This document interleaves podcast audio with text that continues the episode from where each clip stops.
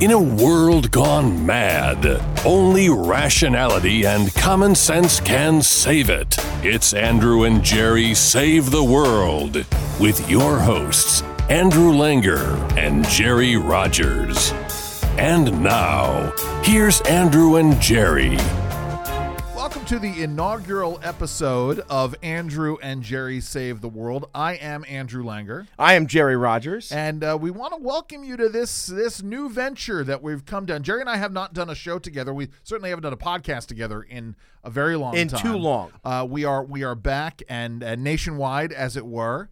Uh, as ZZ Top would say, but we've decided that we wanted to uh, do a podcast focused on the things that Jerry and I have been involved in over the years, which is solving problems. Uh, and and as you all know, Jerry and I have plenty of ideas as to how to solve things. So each week, or uh, you know, twice a week, but let's say each week for now, uh, we're going to be taking on a specific topic. I mean, we'll talk some about current events, what's going on in our worlds. Um, but we're going to take a specific topic and we're going to talk about how we would solve the problems the, within this within this topic. You know, what are the issues that are at work here? Uh, what are the great misunderstandings that are happening with regards to these issues that are at work? And uh, and and then uh, and then we'll, we'll interview an expert. We'll have an ask the expert segment, and, and then we'll talk about uh, the bottom line for us, which is a phrase I, I pulled from Jerry because Jerry likes the, phrase, bottom the line. Bottom line. The bottom line is this. If you've never heard us before, I'm Andrew Langer, as I said before. Uh, I am I wear a number of different hats. Uh, was in radio, still working on radio on occasion, uh, but uh, but uh, also wear a policy hat. I was president of the Institute for Liberty. I am president of the Institute for Liberty. Uh, uh, have founded a new organization called the Institute for Regulatory Analysis and Engagement. Uh, eh, but have been involved in public policy and media uh, for 25 years now, and and this is what we're bringing to it. Jerry, go ahead, tell everybody a little bit about yourself. Uh, well, again, the same thing. You know, uh, uh, I, I've been a teacher, a high school teacher. I am a coach right now, a head coach for a football team, head track coach. Uh, so teaching uh, has always been a passion. And you know, when I was a kid, Andrew, you know this, I wanted to be a priest. Yes. Until I met uh, a girl named Erica, and then I decided, well, what what else? How else can I make a difference in the world? And I thought politics. Sure. Because what happens at the city council or the or the state house or the White House does impact our lives. Yes. Uh, and, and in very real ways. And so I got involved in politics and policy. And again, you and I met at the Competitive Enterprise Institute where we both served. Uh, I was at the Manhattan Institute. I worked for a member of Congress.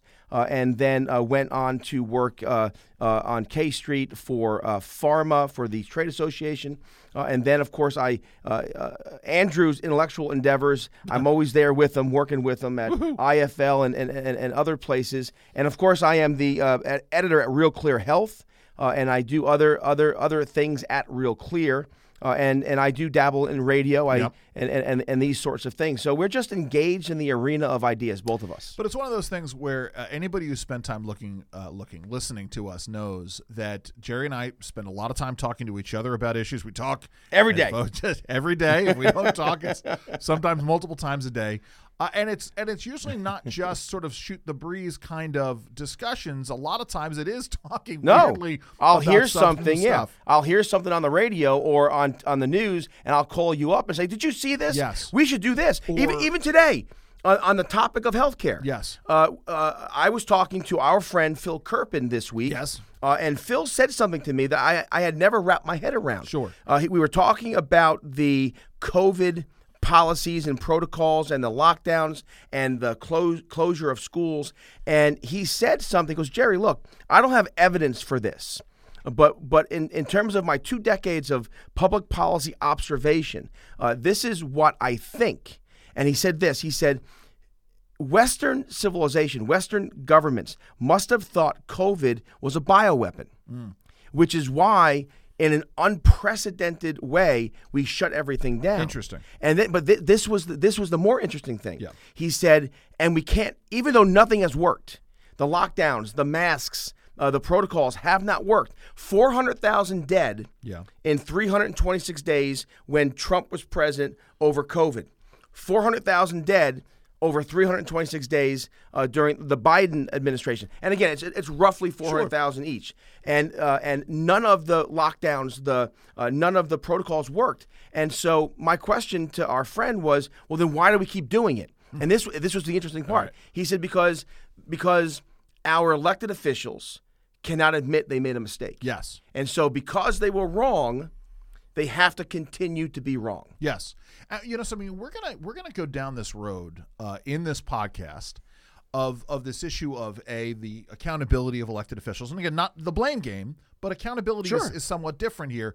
But this issue of of admitting that you're wrong, or more to the point, where when politicians and policy people with an agenda they don't solve a problem. They make the problem worse, and the answer is more of whatever it is that they're Whatever doing. caused the problem to begin with, yes. And so this seems to be the milieu i- in which we are right now. Um, and let's sort of talk about this because so today's topic, you know, Andrew and Jerry Save Healthcare, uh, is you know it is overshadowed. And when we we're going to bring on an expert later on, his name is Eric Hargan. Uh, he is the uh, the principal at the Hargan Group, the founder of the Hargan Group, but a former uh, Health and Human Services acting secretary and deputy secretary. Uh, we're going to talk about uh, these issues that are at work and whether or not COVID has hijacked uh, all of the discussion about healthcare Sure. and healthcare access and and solving problems. But let's let's talk about this, Jerry. Let's talk a little bit about the pre-COVID world because you and I were both working on healthcare then. yeah.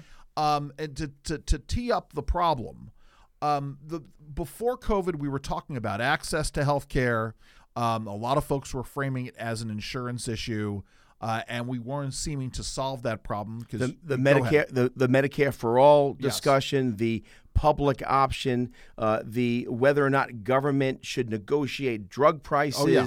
and I you know and again negotiate I, I I use that term loosely. Governments don't negotiate, governments dictate. Yes, they do. Uh, and so so the, the conversation really was about costs uh, and access. Yes. Uh, and and you know, and again, and if we were to save the world, uh, I think uh, you know our preference was always to advance modernity, advance innovation. Sure. And any policy that would hinder hinder innovation uh, uh, uh, would would be bad policy. And so so quite simply, pre-COVID, uh, my my solution uh, or my mantra was the the right therapy at the right cost at the right time to the right patient. Sure. That that that would be good healthcare policy. No, and, and it makes sense. And and the thing is, and and working towards towards this idea of increasing if we have increased demand and we don't have enough supply to meet demand doing whatever we can to meet that demand and i know when we talk to eric hargan for instance we're going to talk about telemedicine and telehealth Right. which I, I, I know will solve that will help solve that problem but tell you what let's let's start here um, you know the first segment that we're going to be doing is the concept of ripped from the headlines Ripped from the headlines. so let's let's play that. Ripped from the headlines. Yes, these are our new what we call pickups that I we're like that it. we're using. Thank you, thank you very much. Same guy who did the the introduction, which uh, which I, I I know I know you've enjoyed. Um, so yeah, I mean, obviously the big issues this week are the issue of. 400,000 another 400,000 deaths Sure, from COVID. that's right. Uh, all of the story about about uh, the, the opioid deaths during COVID, uh, the Omicron yeah, new uh, variants. the new variants and the and the increased lockdowns that are here. Here's the thing that gets me right. mandates. The new, yes, well, mandates and confusing mandates. Right. You know, I, I was in D.C. and and could not could not for the life of me figure out whether or not I had to wear a mask indoors, where I should wear a mask indoors, and who was going to get upset with me if I didn't wear them. Anyway, Right. Sure. Here's what we know. It's funny because on the air we were talking about this. I know I've talked about it. I know you've talked about it. I think you and I have talked about it with each other, which is we know that this virus, COVID, is following the established precedents of evolutionary biology for viruses, which is they get more and more ubiquitous in in the world. Transferable, Yes, right? Yes, and they, they become more easily transferable but less lethal. Why? Correct. Because the virus wants to exist, and it becomes And and, and, and ahead. everything everything we're learning uh, from the data from South Africa. Remember, uh, the uh, Omicron variant originated in South You Africa. say Omicron, you say Omicron. I don't know. I, I say you say Omicron. I say Omicron. It's fine. I don't potato, know. t- potato. Potato, tomato. Yes, Yeah. exactly. Go ahead. Uh, anyway, the new, the, the most, the latest variant, Yes. uh, coming from South Africa, uh, all the data thus far, and again, you know, so, look, science evolves, Yes. and we have to be uh, in a position to change our minds if the evidence and the data begins to change. This is the problem with COVID policy to this point. Uh, we have we have put in place policies that have failed but our politicians and our unelected health bureaucrats continue. But here's the thing about about about this variant, Yeah. and that is and that is it is it is less lethal, uh, more transmissible, but it doesn't seem uh, that the uh, that the media gets that message. Yeah. And and again, Yes. they're driving fear and panic. So how much of this, right? How much of this is due to right? The, one of the problems that we have in America today is that your your policy beliefs are rooted in your political beliefs, and it becomes an article of faith. Sure, it's, it- it's religiosity. Yes, religiosity.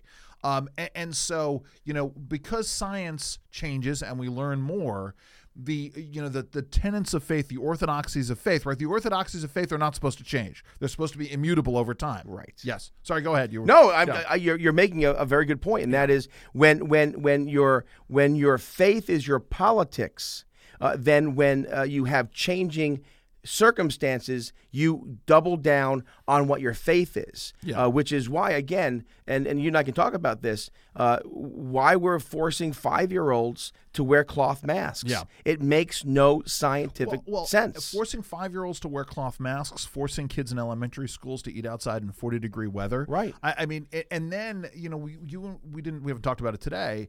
I mean, certainly within the context, it's funny because the two of them are related. The issue of the spike in opioid deaths and the issue of mental health in, and in children, it's all related. During the height of COVID, um, not long ago, uh, the data showed us, right? The evidence showed us that children children were more likely to to attempt suicide Yeah. Than suffer negative consequences from the virus. Sure, and, and and this is just it. And so the and so the corollary to this is the the the increase in in drug use. Was talking to somebody just last night about this. Um, uh, you know, was in a building, had a neighbor, uh, um, and and had sort of been away. This person was outside of D.C. for many many months. Returned to D.C. And this neighbor had completely gone off the rails because uh, they had been shut in essentially because of COVID. They were working remotely, they were working isolated, they didn't have a, a relationship, they were drinking, they were doing whatever. Oh my goodness. And this is and this is where and this is where they are today. This, and is, this is this is the Jeff, Jeffrey Toobin uh, uh, effect. Thank you for thank you for bringing that up. Listen, conjuring up way too many images. Right on the one hand, on the one side of the spectrum, you got Jeffrey Tube, and the other end of the spectrum, you got Chris Cuomo. Not Chris Cuomo, the other Cuomo, the Qu- Governor Cuomo, Andrew Cuomo. Well, listen. listen um, I think our listeners, uh, again, what, what what we have found in the past, our listeners are are plugged into the public policy. They know what's happening in the news, uh, and, and so this is the and, Andrew and Jerry save the world. So what needs to be done about all of this? No, no, we, we, we I'm not going to get. We're not that. get there no, yet. No, no, We're not getting there yet. Right now, we're I'm just- ready right now to solve all the Right now, problems. you're, you're framing I'm ready. Look at me. If I haven't talked, I'm to you- going. I said this. We're gonna. So what we're gonna do is we're gonna we're gonna set it up. We're Oh, we're setting set- we're up. setting it setting up. up the problem, and we're gonna talk about. this it. is the rant time. Well, it's the rant, but it's also the discussion. Right. And then we're going to ask the expert. We're going to sort of go and ask the expert about this. Okay. Uh, and then at the end, we're going to do I the, hear the you. I line, hear. how we well, go about let, doing this. let It's me let me let, let me say this about about the COVID problem, uh, and that is, and I want to be very clear about this. Um, I want to be uh, again uh, uh, very clear. Everything we've done has been wrong, yes. And, that- is only a And slight me exaggeration. because because this is the inaugural podcast. And Right. for those of you who aren't familiar, a lot of you are familiar with the work that Jerry and I have done and what we've said on the radio. Uh, for those of you who are just joining us for the first time and are really being introduced to this, Jerry has been consistent in this. Now, I have I have approached things. You know, Jerry and I are not the same. We don't have the same beliefs. We don't have the same approaches to things. So I approach things in a very, not that you're not rational and common sense, Jerry. You no, are. I'm visceral. No, but but but the point is, well, you you know something, and that maybe is one of the, the key differences. Is I'm a gut have, guy. You have, you, I'm a uh, gut you guy. gut. Um, Um, I don't mean that in a bad way. Never mind. I'm not gonna not gonna. But I go, about- I go with my gut. yeah, I'm- so, yeah. so, so, but I was approaching this as okay. My, my mom's an epidemiologist. My dad's a scientist. I'm going to approach it from this manner. Here are the here is the steps that we need to take. Jerry, early on in the pandemic, was like, "What the hell are we doing? This is crazy." because my perspective is from is from a is from a, a working class uh, and and and I'm sorry I'm interrupting you but No, no, no, you're but fine. the but but and I remember having conversations early where people were jumping on board about shutting down. And I said well it's easy for you to shut down. Yes. you have your savings. You can work from home. But what about the mom and pop shops? Yes. what about the small retail organizations? What what about the restaurants? And I said I said you're going to crush people. But you were you were right early on about things like you know teacher pay and how you know teachers if they're gonna if they're not gonna work, then we need Sure. to find a, we need to do a, a pay cut or we need to be getting rid. I mean, it was it was all of these things about mask mandates and how we were going. You you have been consistently right about this. So I want folks to understand that you know Jerry is an honest broker here. Uh, going with his gut on, on these things, but but let's let's dial it back even further, Jerry, because uh, you know again there were healthcare issues and healthcare debates and discussions that were going on before the COVID 19 pandemic. And then the the COVID really hijacked everything and it exposed the, the, the, the, the kinks, the, the, the, the cracks. It also it also showed why our debate prior to COVID, uh, we were we, we were arguing the wrong things. What I mean by that is this, and so uh, up to COVID, the big debate in uh, uh, in in state capitals, but also here in D.C., uh, was the cost of health care, the price of drugs. The government needed to intervene, interfere in, in drug prices, Medicare for all, Yeah. uh, and all the rest of it. Uh, and at the time, I was saying uh, that no, right? If if you allow the government to come in and set prices, uh, you are going to kill the golden goose, so to speak, and you're gonna you're gonna, you're gonna stifle innovation. Uh, and then and then COVID hit, and what happened? Operation Warp Speed. Yeah. So the government got out of the way and allowed allowed for the innovative companies to do their thing. Now, granted, the government's role in this was they purchased you know billions of dollars worth of vaccines. But again, my view has always been this: there is no perfectly private sector. Uh, solution to our healthcare woes. It's always going to be a public-private partnership, and Operation Warp Speed demonstrated that public-private partnership and how it can work. Now the question is, yeah. are we going to do it again? Are we going to are we going to keep the Operation Warp Speed mentality moving forward? And the answer is no. And there's a fundamental disconnect. Maybe this is getting into the, the, the bottom line part of it, but there's a fundamental disconnect for folks who don't understand that the only way that this works, the only way Operation Warp Speed works, or any development of, of miracle technologies works, is if you allow the marketplace to work as the marketplace Right. does. If you tamp down on the marketplace and firms go out of business or get shut down, or they can't make a profit, or they have no profit motive to sort of you know, or incentivize there's innovation. bureaucratic rules that are roadblocks that don't make sense. I mean, look, we're talking uh, Yeah. two, two things. Number one, the the the question of of of of innovative companies and innovative uh, uh, technologies uh, solving our medical issues in the Build Back Better Act. Yeah.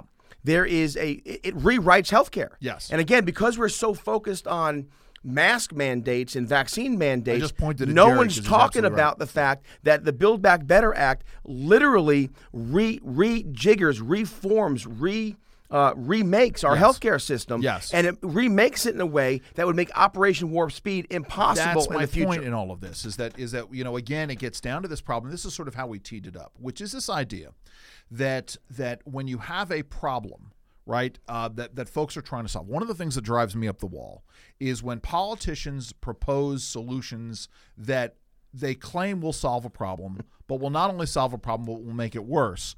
Uh, and I'll get to an example in a second. And then when their their solution doesn't work and the solution doesn't materialize, the problem doesn't get solved, they say the answer is, well, we need to do more of X. We just didn't go far enough. And, and this is going to be a recurrent theme as we talk about this. So, one of the examples I like to use is, right, Obamacare. Now, we knew that the Affordable Care Act was not going to make healthcare more affordable and more accessible. When you increase demand for a good and you do not increase the supply of that good, uh, then then you actually exacerbate all of the forces that make supply minimalized. And this is true regardless and, of and, and, and, on top of that, if you create a one size fits all uh, uh, uh, uh, insurance menu, Yes. uh, then what happens is uh, uh, you you have no competition. No competition means uh, that you won't have uh, you won't have lower prices. In fact, and we see this with the premiums. Absolutely. you see higher prices. That's right. And so and, and so what happens is that then the the the left we're going to say it the left turns around and says that okay, well so clearly We didn't go far enough. We didn't go far enough, so now we need Medicare for all. You know, now we're now we need a single need payer the bell system. so I can ring the bell. Yeah, sorry. And that's really what it is, right? We know that it sort of drives this this idea of, of moving down that. Want to want to circle back to something because we are in our rip from the headlines segment. The president was just out. He did an interview with an Ohio TV station, and he was asked about vaccine mandates. And he said essentially, ah, what's the problem, man? They didn't say that. Yeah. Just I don't see what the problem is. You know, this is the sort of disconnect. Thank God the courts.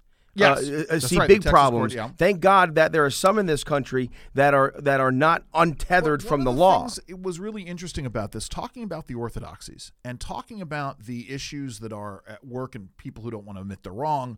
Um, you know, I, I listened to what Joe Biden had to say, and it was because he was repeating all of this pablum of, well, this is a pandemic of the unvaccinated, and it's almost as though Joe Biden is like everybody else who's not paying attention to things. yes, and oh he's my like goodness. just repeating these things where it's it's it's essentially you know not understanding that the omicron variant really it, i mean i'm, I'm I, have you gotten your booster yet not that it may get too personal I, not yet, but I, I'm, I, right, I, so but I am getting my booster. I got my booster um, and I got my booster for a lot of reasons, um, not the least of which is my wife wanted me to get the booster. My wife's a physician, et cetera, et cetera, et cetera. well, we're going to go see my parents for uh, for uh, for a visit, and I want to get the booster before I get up there. So so but the but you know the but the point is it's like I know empirically the the at least the anecdotal and I know that the plural of anecdotes is not data. I do know this.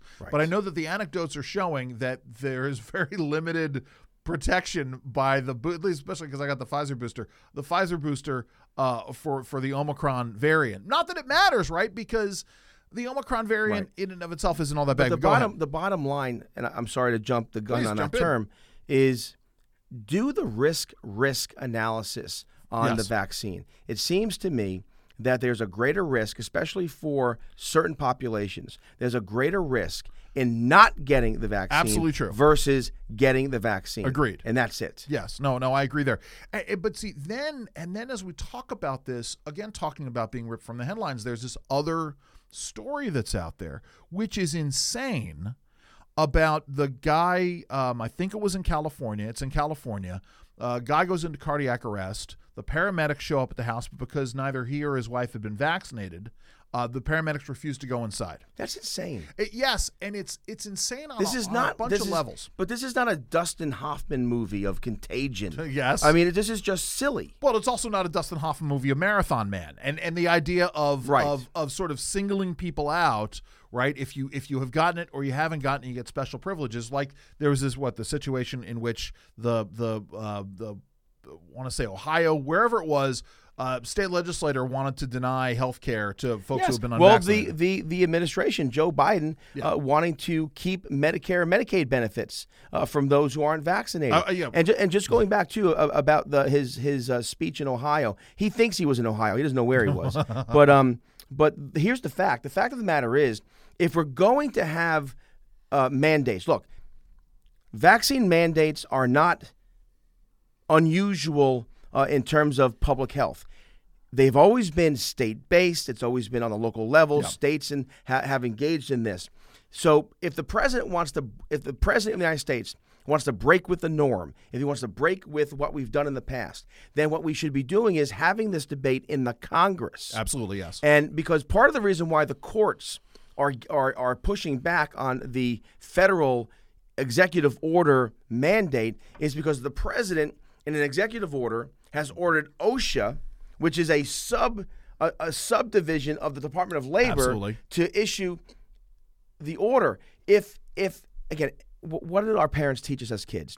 Anything worthwhile doing is worth doing well yes. if you want to make the case for for mandates, uh, what you do is you go to the health committees and you bring in data and experts and testimony and you allow the American people to see an open discussion and debate and and and, and I'm not even sure if Congress passed something would it still be constitutional but at least the people would be involved in the discussion. And here's the interesting thing. There, there are a couple of points that you make there. And another theme you're going to hear from me, you're going to hear me quote a case from 1992, a Supreme Court case from 1992 that has guided me in terms of my principles towards public policy, uh, basically since I started getting involved in public policy years ago, which is it's a case called New York versus United States.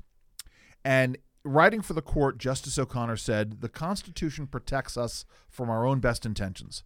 It divides power among sovereigns and among branches of government precisely so that we might resist the temptation to concentrate power in one branch as the expedient solution to the crisis of the day. In other words, the public policy process is supposed to be deliberative. Yes. It's supposed to take time because public policy that's made in a crisis is invariably bad policy, which yeah. is something I've been any, saying for Any now. law or any policy based upon an extreme circumstance is usually bad policy, Yes. bad law. and, and it's very difficult to get rid of, which is the other which is the other part of it. It becomes so pernicious, so uh, uh, dug into into our our society that it's very difficult to get rid of. And, and so here's the thing that comes back to right, Jerry, because uh, you, you know you get folks who would say on the other side of the aisle, well, we need to do this quickly. It's a crisis, so we need the executive branch to act because Congress can't act that quickly. The problem, of course, is that a there is something called the Administrative Procedure Act, which uh, you know, which you is a is a set of rules that you follow to get these things done. You can hijack that, but you have to have a pretty good reason. But as we now see that that uh, even the implementation is so delayed that it really isn't all that an, uh, much of an emergency to get these things done, and that by the time these things do get implemented, Congress should have acted. Right. Go ahead. Uh, uh, You just said it. Yeah. My pushback to that argument is very simple. Well, look, executive orders, OSHA, Department of Labor, and we're still not settled. Yes. And if we had done if we had done it the right way, it's the tortoise and the hare. Yes. Right? If we had done it the right way, been consistent, maybe we get something done. Again, it goes back to what you said earlier. Uh, and that is uh, for for too many on the left, uh, politics uh, is a substitution for religion Yes. and they don't want to have this is this is the problem the left doesn't want to have a conversation No. they do not want to debate ideas they want they want the rest of us to accept and just roll over and you know in terms of solutions i will say this later uh, but one of the best ways uh, to make things better is to push back Yes. is Agreed. to push back Agreed wholeheartedly. So listen, I think that sets it up really well. I think it's time now, Jerry, that we talk to somebody who I mean you and I know a lot, but I think it's talk to somebody who knows a little bit more. Uh, we're going to be joined in just a moment by Eric Hargan, as we said. Uh, we're going to team up there in our Ask the Experts segment. Expert advice. Well, I'm so excited to introduce our inaugural Ask the Expert uh, segment here on Andrew and Jerry Save the World. Jerry, you, you clearly no, want of to say course, uh, well, of course, and again, uh, we're in the midst of of of, of the COVID discussion. Yep. Uh, again, we're two years into this, uh, and what we've talked about uh, in the past, you and I together, is about how this has to be science driven, yes. uh, and we also need to uh, uh, uh, have good faith. Uh, and and uh, and faith in our public health officials. Sure. And our next guest, our guest, uh, is expert on these topics. And that's exactly it. I mean, we're talking about sort of this approach of common sense and rationality. Our, our guest, I'm going to bring him on. His name is Eric Hargan. He was the, at one time, the acting Secretary of Health and Human Services. He was the Deputy Secretary for Health and Human Services. And, and Eric, let me ask you this. We're so glad we can have you on the program. Uh, as we talk about approaches to healthcare and healthcare policy, this is a perennial issue. It's an issue that doesn't seem to get solved, and Jerry and I are getting into that. That's why we're doing the podcast. But uh, let's start here. What differentiates the Biden approach to healthcare policy from the approach to public policy under the Trump administration? Well, you know, a lot of things have been carried on. I mean, we both have worked on vaccination campaigns. You know, they carried on the plans that we had done, but they have ha- they have encountered and have changed their policies based on a on a number of things like the vaccine mandates. Those were something that they introduced uh, in the middle of the COVID response. Um, that were very different than what we had anticipated to be done. It, it was actually very different than what uh, even the department, HHS, had thought that they were going to do. So there are there are changes, at least in the public health side, that, have happened all along. I think there's been uh, you know, there was inevitable, there were inevitably going to be a group of people that were not going to get vaccinated or that didn't choose to get vaccinated in this. The question is, what do you do there? Uh, do you do more of an education campaign and try to persuade people, sort of appeal to the better angels of their nature, provide more education on exactly uh, what the interventions are available to people, or do you try to make them do it? Uh, that that approach of trying to make them do it was not something that we had really anticipated doing. Partially, partially because either the vaccine works in it or it doesn't. If yes. the vaccine works, the unvaccinated, the, the unvaccinated don't pose a threat to the vaccinated. So if you want to get safe from the disease, get vaccinated. And then you're kind of out of the discussion because you're not under threat of death from the disease. Uh, if you're vac- if you're unvaccinated and you're worried about the other unvaccinated, then get vaccinated. And again, you remove yourself from the threat. And that's if the vaccine works. If the vaccine doesn't work, then there's no need for a mandate. Uh, in either case, there wasn't. And these are this is sort of being simplistic about yeah. it, but that's kind of how the decision tree breaks but Eric, down. is is COVID is COVID sort of taken over and consumed all of healthcare policy? I know that the administration's uh, uh, HHS regulatory agenda was just released. I know you're you've been looking at that very uh, clearly and in depth. I mean, there are other things other than COVID that are going on in healthcare, or are there? Is, is as I said, is COVID all consuming? Well, I think that it has. I think obviously they they came into office in the middle of this, in the middle of, of COVID, in the middle of the vaccination campaign, a number of other things that they had to deal with as a new group, as a new crew on the fly. And so that has obviously had to be that has had to be a consuming element, um, as well as the the border situation but also they've got a policy drive on equity that is definitely the note that they sound in health policy. Uh, that now we had not shied away from issues of health disparities and trying to address the health conditions of all Americans. That was not something that we shied away from at all uh, in our administration. But um, they've got definitely a new keynote on it. I think it's going to remain to be seen how they work out the details on this to make sure that they make sure that anything that they do remains legal and constitutional, frankly, um, in, in how they approach the issues of equity and how they try to prevent non-discrimination. Do you do you prevent non-discrimination or are you enabling discrimination? These are questions that are very they're very deep uh, in in the law. And so it's going to have to be something that's going to have to be carefully watched by those who you know as we sort of continue to monitor how they implement uh, kind of the keystone drives of what they're doing.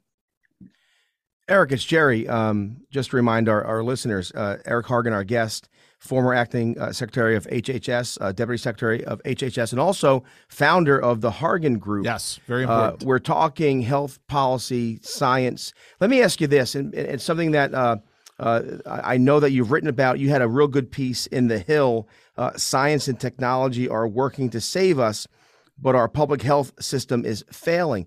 Uh, can you talk to us about the crisis in the reputation of public health officials and agencies? Well, I mean, yeah, I think it's I think it's a crisis and it's an avoidable crisis. It's the issue that we we have seen, all of us have seen public health officials pronouncing on pretty much the exact same circumstances in different ways. In some cases, they condemn uh, people getting together, whether it's for rallies, parties, protests, what have you. Um, and they'll say, these are terrible. And then either remain silent about another group doing exactly the same thing or they applaud them. Now, everyone can see this. It's it's open and obvious, and, and no one is fooled about what's going on here, which is that the political preferences of the of the scientists are leading them to to essentially abandon science, to abandon the principles that they should be following uh, to sort of chase after uh, political goals and applause on that front. And it has really been quite terrible for the reputation of scientists and science, and particularly in the public health area. And I think that it is it's something that we're going to have to be doing repair work on all the time be, uh, in the future because we can have as our science and technology worked magnificently in this in this crisis.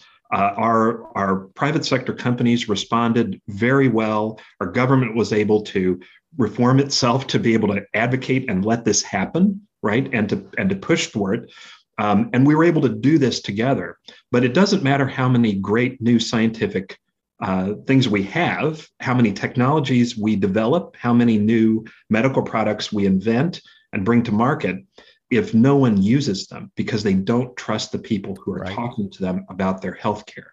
Because we can have all the nice new bangles and baubles in science and technology, but if no one will use them because they don't trust them, because they don't trust the people telling them to use them, it's going to be a disaster.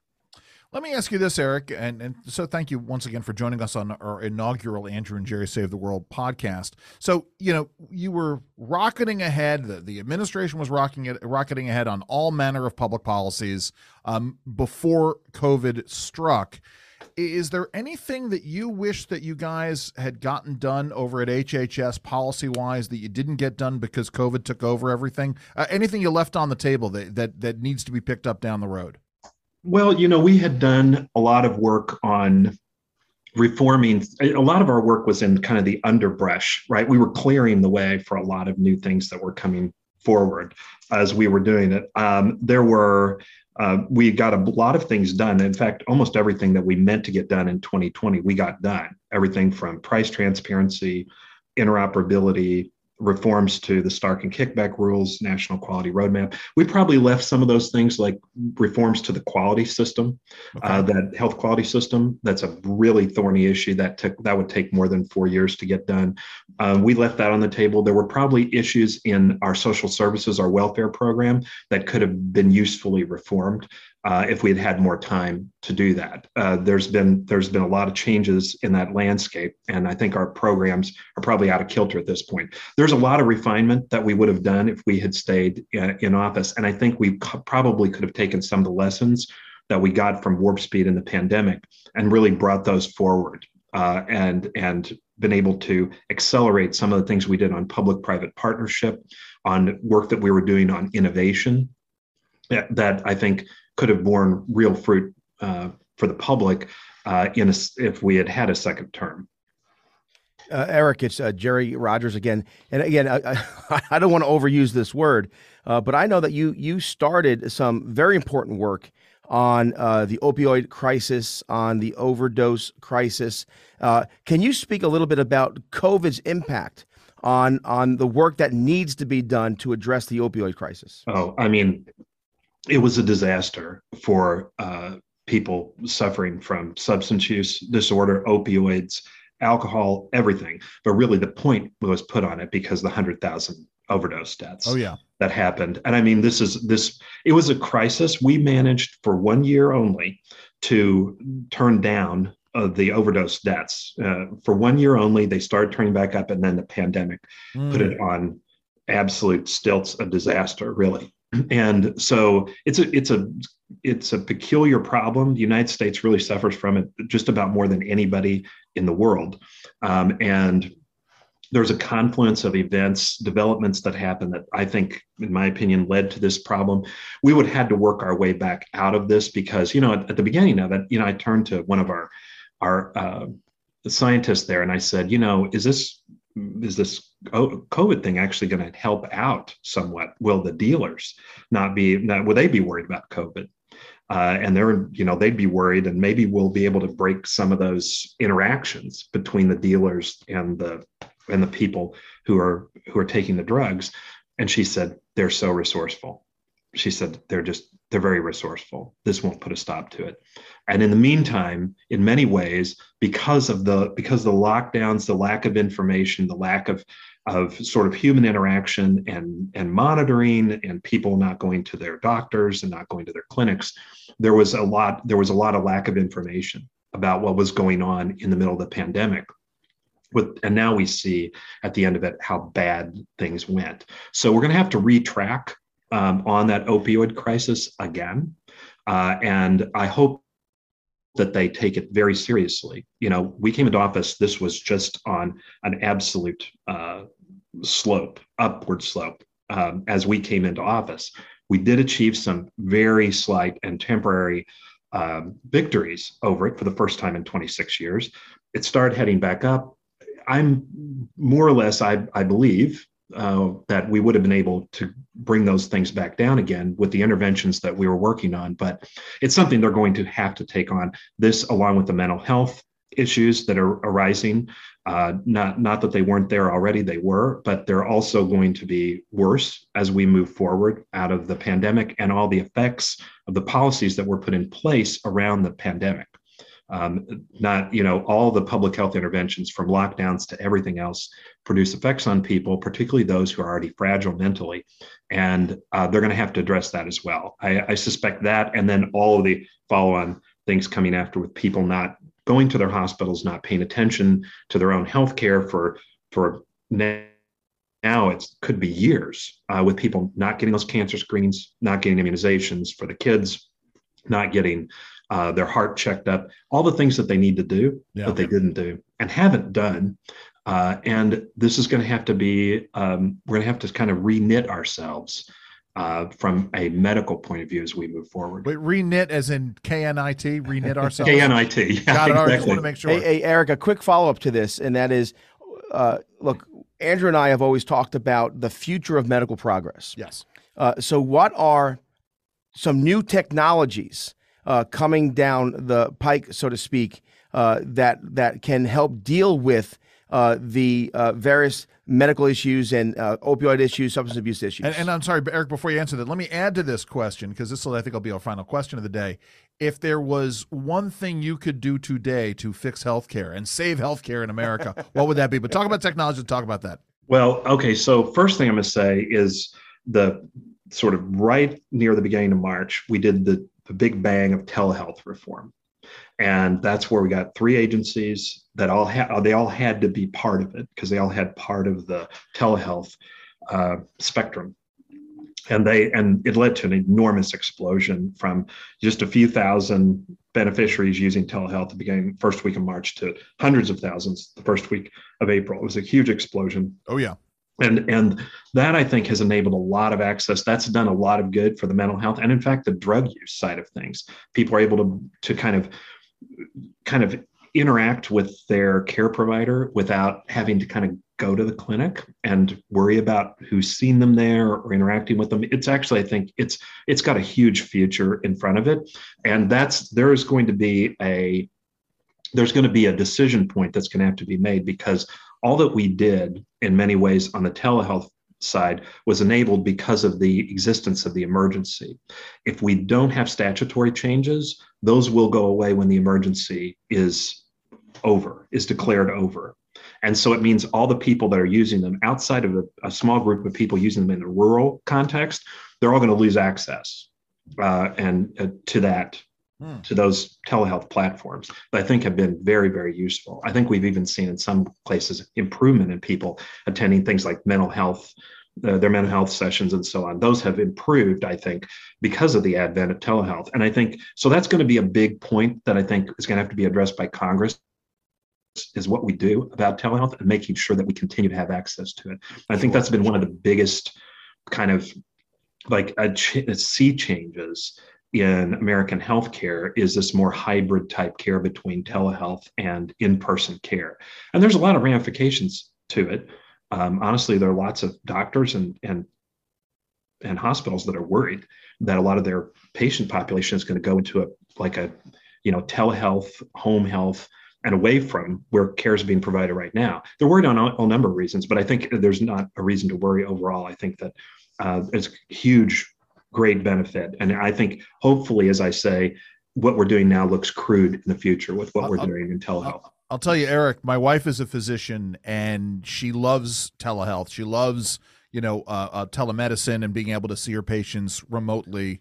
Um, it just it works well. But also her. the F, the FDA is now um, uh, uh, giving authorization to telehealth uh, technologies, uh, telehealth uh, technologies, even as prescriptions. Oh yeah, absolutely. Yeah. Uh, so, eh, but then, so before we let you go, so so if you can ma- wave your magic wand, I mean, what what's the one thing that you would you would say could help save med- uh, help save healthcare? and we're going to hold you to this. Oh, well, no. We don't one thing that could save healthcare is that I would say people sit down, seriously figure out what we did right and wrong in this pandemic. Now, this I'm going to be a little bit high, high, sort of high high altitude here. Please, no, absolutely. Uh, is that I think that the things that we learned about where the cracks were in the community when it was put under stress, whether it was the public health experts um, not staying in on point on principle and sure. kind of getting out of their lane,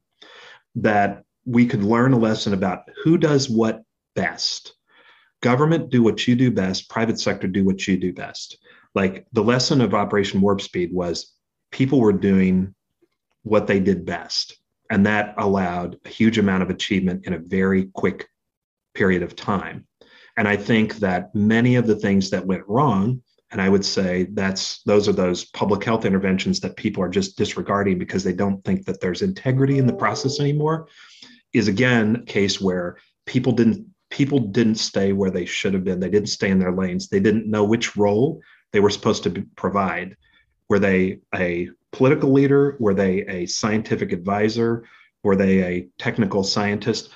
Were they a public health expert? Were they an official? Everybody like where those where those get confused, people tend to lose faith in the process. Yeah. Um, and and there's less achievement. So that that's a pretty, I would say, pretty high altitude, you know, 50,000 foot idea. Uh, but I think when people worked best is when they understood clearly what they were going to do and that they did did what they did best and knew what role they were doing best. When the government didn't try to produce products, and when it got out of that business, that's when everything went well. When it stuck to where what it should be doing on warp speed and brought in the private sector, everything went very well. And when, on the other hand, uh, people's roles began to bleed into each other's, I think that's where we're seeing the problems now uh, with uh, kind of people kind of I'm who am I listening to? Who's in charge here? Um, today, tomorrow, the next day, rules change, and you know things come open, things go closed. Wear a mask, don't wear a mask. All those kind of things yes. shouldn't they shouldn't happen, and it's a big problem. There, there you go. Hey, uh, Eric, thank you so much for joining us. We've been talking to Eric Hargan. Uh, listen, before we let you go, uh, we know of your work uh, at the HHS uh, can you tell us just real quick about the Hargan Group? Yeah, please. Oh, sure. Um, yeah, no, I've uh, formed a group. Some of uh, people from uh, who work with me at HHS have joined me. Uh, so has so has my uh, lovely wife, and we are doing strategic consulting in the healthcare area. We're doing strategic consulting in the healthcare area for a, a wide variety of companies, everybody from health IT to hospital systems to uh, product companies like pharmaceutical and device companies. So uh, it's been a it's been a great time. Joined a few boards, but the Hargan Group is kind of uh, my day job now, and uh, and doing consulting, not uh, going back to being an old uh, healthcare lawyer the way I was before. Sure. Well, good good luck and, and Godspeed with that, Eric. your lovely wife may be joining us on a future, on a future. episode. she wants to sit in with me and Jerry, but you you take care. All the best. Thanks. Thank Eric. you. Thanks. Good talking with you. Man, wasn't that good? I mean, this is why this is why we need to talk to people who are smarter than you and I are, Jerry. No, absolutely, and and, and, and I think that uh, Eric's work uh, at HHS uh, really uh, is laid the groundwork uh, for uh, future reform and medical progress. No, without a doubt, without a doubt, and and it's it was good to sort of get that perspective and to ask him a little bit more about the work that he's done and that they're doing on telemedicine and to talk about the issues. Right, it was you know as we had our uh, our rip from the headline segment and we were talking about the opioid crisis to hear from a seasoned policy professional about how that is impacting us uh, is is so vitally important. So with that, you know, now that we've set it up we talked about the issue, Jerry. Uh, now that we've talked to an expert on the issue, uh, I think it's time to talk about how we might save the world. And with that in mind, uh, here is the bottom line. That was a good speech. Bottom line. Yeah, you're a bottom line man. All right, here's the bottom line. Okay. The bottom line. So, Jerry, you you have been involved in these issues for many many years. I've been actually, you know, something I didn't say this before before we get to this, I was not someone who was a healthcare person. Um, it was not an issue. I was a regulatory guy, I did a lot with constitutional issues. And it wasn't until I was sitting in the car with my wife one day. We're driving up the New Jersey Turnpike. Yeah. I'm driving up to New York to see my folks. Uh, my wife is reading the Journal of the American Medical Association and talking about the gap between the number of patients that we have in America and the number of physicians and how that number of physicians are declining. And to look at this from essentially what is a not that we want to commodify everything, but to look at it from a supply and demand perspective, from a commodities perspective, was very helpful to me. Um, because you cannot solve the healthcare problem unless you actually have healthcare in America, uh, and and so we have to find ways to do this. Go ahead. No, and I think uh, when it comes to healthcare policy, and this again, this might sound that uh, this might sound too simplistic, but part of the part of the solution or part of the bottom line here is we have to first stop doing the wrong things. Absolutely true. Yes. Uh, and, and, and, and, give an example. So you're right. There is a doctor shortage in America. Absolutely. There has been yes. for some time. And so what happens during COVID uh, we be, we begin uh, to push out of Yes. medical practices doctors and, and, and, and nurses and medical professionals uh, because they don't fit in with whatever mandates Sure. or whatever protocols. And again, what we're again the the uh, the Waukesha Yes. incident. Yep. Uh, uh, you know where this person ran into uh, Wait, it was a person. I thought it was a car. but um bump. Um, this, this, Sorry. you know this this this tragedy, this this horrific sorry, I shouldn't be laughing. No, no, but Yeah. you're right though. No, because the left the the left wouldn't wouldn't Yes. name the Yeah. name name them Couple- the couple- killer. couple of I mean, the fact of the matter yes, is, look, since I mentioned it, the killer uh, is someone uh, who has a, a dark philosophy. Uh, uh, uh, uh, it looks like he's a black nationalist, Yes. and went out and ran over uh, uh, and murdered white people. and murdered six people, including a little a little a little boy. But here, but here's the point of this, and and, and vis-a-vis healthcare. Please. uh, when they took victims to the hospital.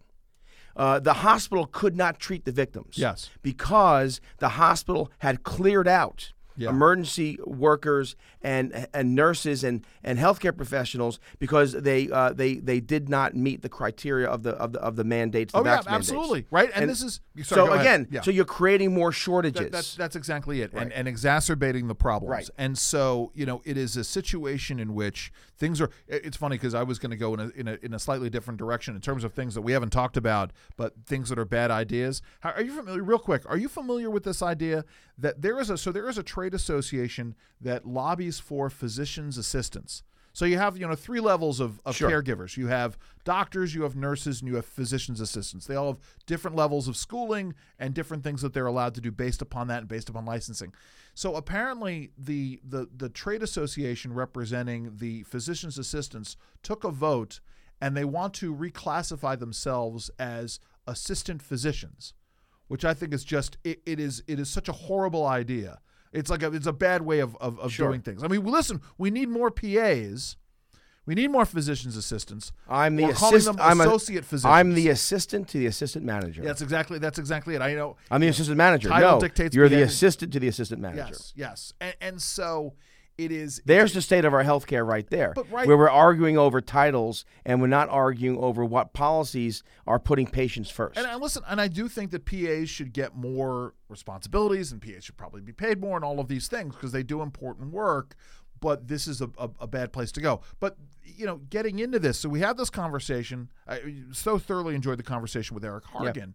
Right? If we're talking about this issue, like if I were, if I could wave my magic wand, maybe we should call it the magic wand. No, I don't want to call it the magic wand segment.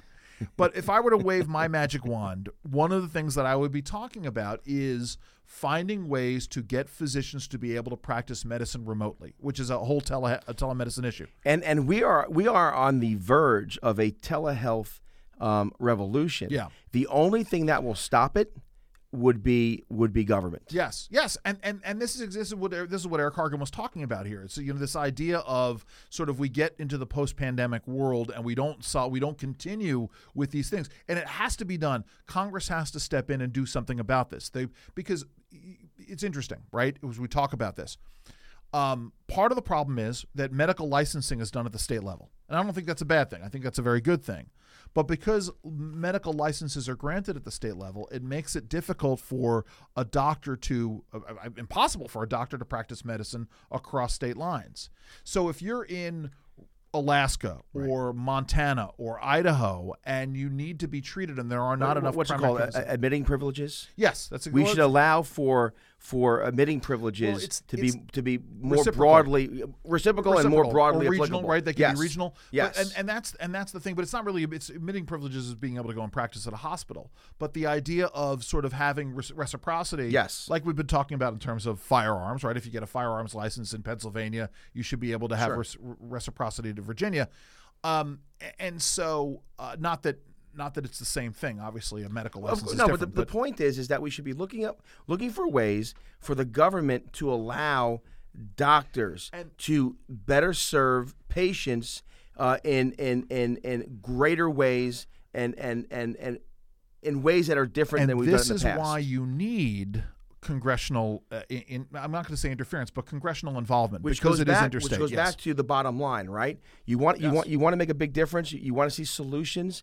Congress needs to go back to regular order. yes If Congress goes back to regular order, we can have these debates, we can have testimony, we can have legislation, and we can have reform. Sure, and, and and this is the thing that gets me about this, right? Is that there this this should and could be bipartisan, except Should that be. everything everything becomes politicized and everything becomes a matter of faith. So if you're always looking at the medical issue as one of insurance and not of supply, it's it's a it's a it's a problem. You know, Or one of the worse than that, if you see the medical issue as a way to uh, uh, to to gain power. yes, I mean, many, many. I'm, I'm sorry to say this, but it's the truth. Uh, many of those on the left, uh, they want to leverage Medicare, uh, Medicaid, health care, health policy because they want to be involved Yeah. in your decisions, your health decisions. I mean, again, the president of the United States threatening Medicaid payments and Medicare payments based upon whether or not you are vaccinated. Yes. that is insane. Well, and it and it sort of gets around right the two these two different approaches to how you get people to do things. And I, I don't like the idea. I certainly don't like the idea of mandates. I'm uh, yes, go ahead. I just I just looked at Andrew. When in our history has apartheid ever worked? That's right. When has marginalizing ever worked? When has discrimination ever worked? When has objectifying ever worked? Right. This is this is this gets into a perennial theme in terms of politics. And you know, we could listen. We should do an episode called Andrew and Jerry Save Politics because that's. I mean, that could be a whole. That could be a whole running running. We could do it multiple times. Um, but but you know, this issue of one side making the other side feel stupid as a way of trying to get them to do things, it does not work. And it's funny because Cass Sunstein, who was the head of the Office of Information, he was the regulatory czar. Does it not work? Oh no, I'm sorry. You're right. It doesn't work with the people, yes. but it does work with Republicans. Yeah, yes, yes, yes, that's, that's that's true. But the but the point is, Cass Sunstein wrote a book called uh, Nudging or N- Nudge, Right. in which you're trying to find a some kind of compromise between the mandate and the uh, and the uh, uh, the light touch, you know, sort of the, the sure. encouragement. But you know, it's every time I've talked to an expert on this, it's all been about the issues of we need to encourage people and have conversations with people. Listen, because you and I didn't talk about it at the beginning of the show. Um, we we have we did talk about it with Eric, and I do want to get your thoughts on this, and I have some thoughts, obviously, uh, because the the the uh, government's regulatory agenda. For those of you who don't understand, the regulatory agenda is the wish list that a Right. government agency has for the regulatory actions. And actually, let me take an even a, a further step here. Um, pull it back to the stratospheric, the fifty thousand foot level. Um, Congress passes laws, but those laws don't really hit the public until the agencies pass regulations. Correct. And it's where the, what I like to say is it's where the rubber hits the road. Um, and so the agencies they put out these regulatory wish lists, uh, and that's their regulatory agenda. And this is important stuff because it really does set policy. So we didn't talk about it at the beginning, but as we talk about focusing on the rational solutions and government not doing more of the bad things, I know I know you're disturbed by the this focus on equity. I'm disturbed on it in the same uh, disturbed about it in the same way, but want to get your thoughts first. Well, again, let, let me take one step backward to take Yeah. two steps forward. We know this. We know that the CDC, uh, that the FDA, uh, that the NIH, uh, that our health bureaucracy was caught flat footed Yes. with the uh, COVID pandemic. The president at the time, Trump, uh, received lots of unfair criticism. Uh, the president in January, in I'm sorry, in November of December of of uh, before before the first case hit the U.S. was making requests to China Yeah. to put people on the ground. He was uh, he mentioned it in the uh, uh, COVID in the State of the Union Oh, that yeah. that Nancy Pelosi tore up. Uh, in January, he formed the task force. He declared a national uh, health emergency. But here's here's my point: when he when the president of the United States declared the health emergency, uh, the uh, it, that actually mucked things up because instead of streamlining. It, it, it, it, it triggered all of these uh, bureaucratic rules and Yeah. such part of the problem was that all of these agencies, the CDC in particular, uh, they were focused on social justice. Oh, yeah. They were focused on equity politics.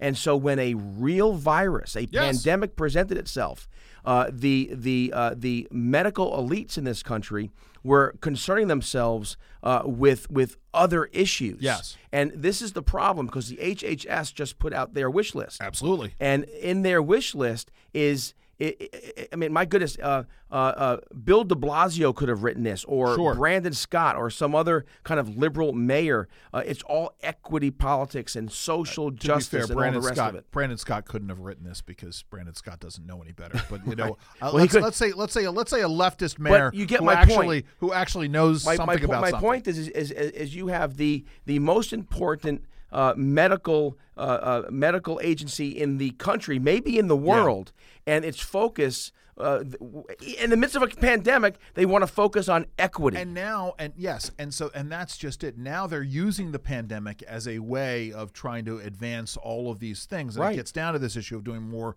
You know, it's funny. There was, it's actually actually not funny. It's tragic.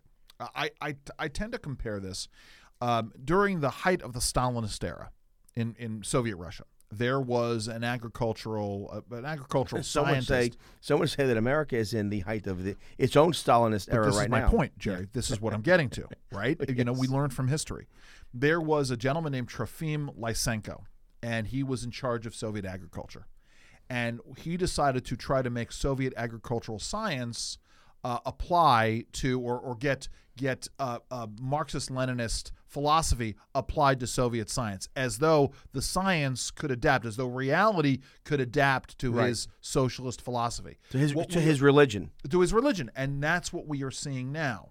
A- And, listen, you know, you and I have had this. We've talked about this. We know that the uh, the racial justice, equity politics of today are really just a repackaging of Marxism. And to be really It clear, certainly is. Jerry and I, Jerry Critical and I race theory, That, yes. We don't throw that term around uh, willy nilly. No. right? It is it is founded in this. It's just a repackaging when you're when you're trying to essentially redistribute income and redistribute wealth. Uh, and and take from one set of people and give to another set of people. The, the difference, of course, now is that what we're they're really trying to do is take from working people, right? And we're talking. I'm not talking about the elites because the elites can find ways to hide their assets and hide Sure. their income. Uh, they're taking from working people to give to, to others. So so Jerry, uh, for me on this issue.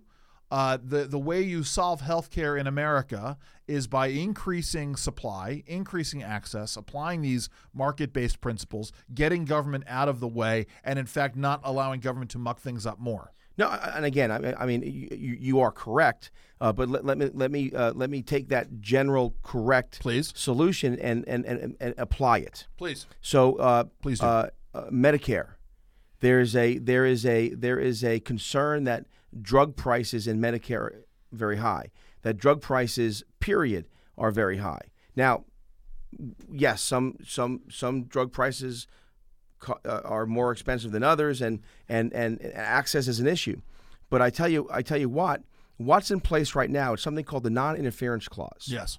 The non-interference clause uh, uh, Wait, disallows Wasn't, wasn't that the prime directive in Star Trek? the non-inter- non-interference clause prohibits the government from setting drug prices uh, in Medicare. yes. Why is that important? Because Medicare is is I'm going to throw a number out there, but it's approximately 50% of the market. Yes. So if you set prices for 50% of the market, what does it do to the other 50%?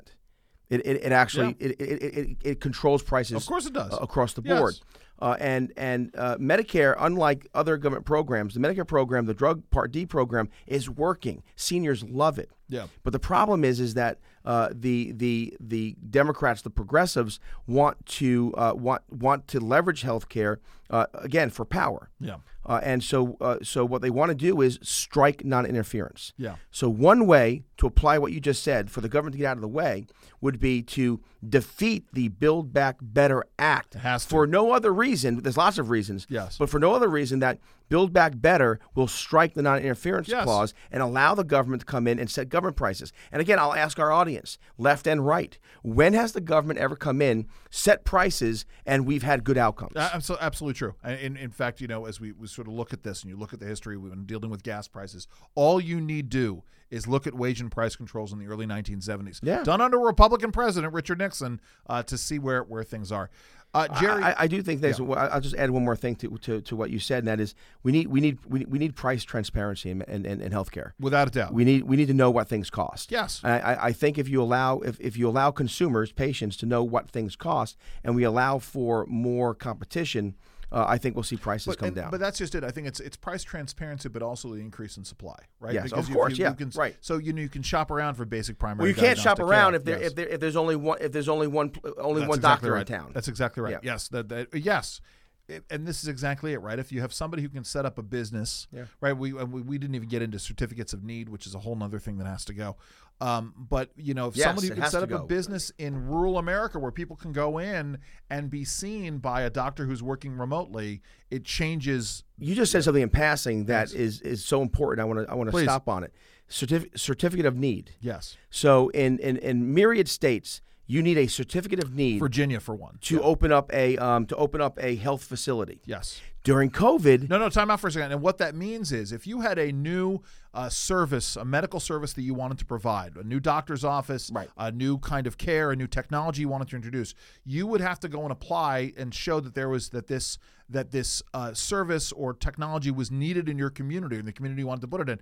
And the folks who would vote on it are all of the other medical providers Right. who, as you can imagine, would not want to see their Yeah, prices it's open a barrier to entry, Yes, right? that's but here's the thing: Yes. during COVID, in many states, the certificate of need laws were uh, were put on Waived. hold. Yes, yes, waived. Yes. And so, if it again, if if it worked during Absolutely. COVID, then why don't we keep it? So so Yes. m- again, the uh, what we we know the I'm getting so excited right. here. I know. We know the answers to the test. Yes. We have the answers to the test.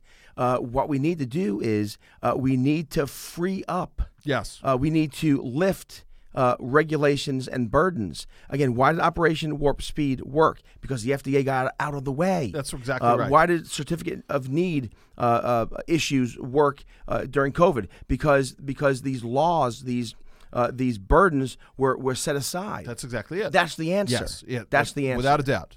So, uh, Jerry, uh, as we wind things Woo, down, I got excited there at the Good, end. You should. I mean, I tell listen. So we're going to be doing more of these. a real intellectual We are. climax at That's the end exactly- there. Yes. You like so, that? Yes, I do. You said yeah, yeah, you were waving things. I had to say something. Yeah, so so we uh, we're going to be doing obviously this is this is the the, the first episode. we're going to be taking on more topics. We would love to have suggestions to all of you Yes. of topics you want us to address. Jerry, how do folks find you? How do they find out what you're up to? Well, look, I'm the editor at Real Clear uh, uh, Health, uh, and uh, and you know, folks can uh, email me Yes. uh, uh, at at jrogers at realclearpolicy.com. There you go. That works, and they can also follow you on Twitter Oh, of, course. Thank you and much. Facebook. The There's show. the uh, the Jerry Rogers uh, uh, Jerry Rogers uh, show on Twitter. Uh, also, uh, I run a little lemonade one man lemonade stand called Capital Allies. You can go to capallies.com and find find out more there. And so you can find me at Andrew underscore Langer on Twitter. Uh, Facebook.com slash Andrew Langer Show is the best way to reach me there. Um, but yeah, so I'm going to be doing some fill in work. Jerry is on the air all the time now. Um, but uh, but and that's all good. But listen, thank you all so very much for joining us today. I'm Andrew Langer, I'm Jerry Rogers. and this has been Andrew and Jerry Save the World.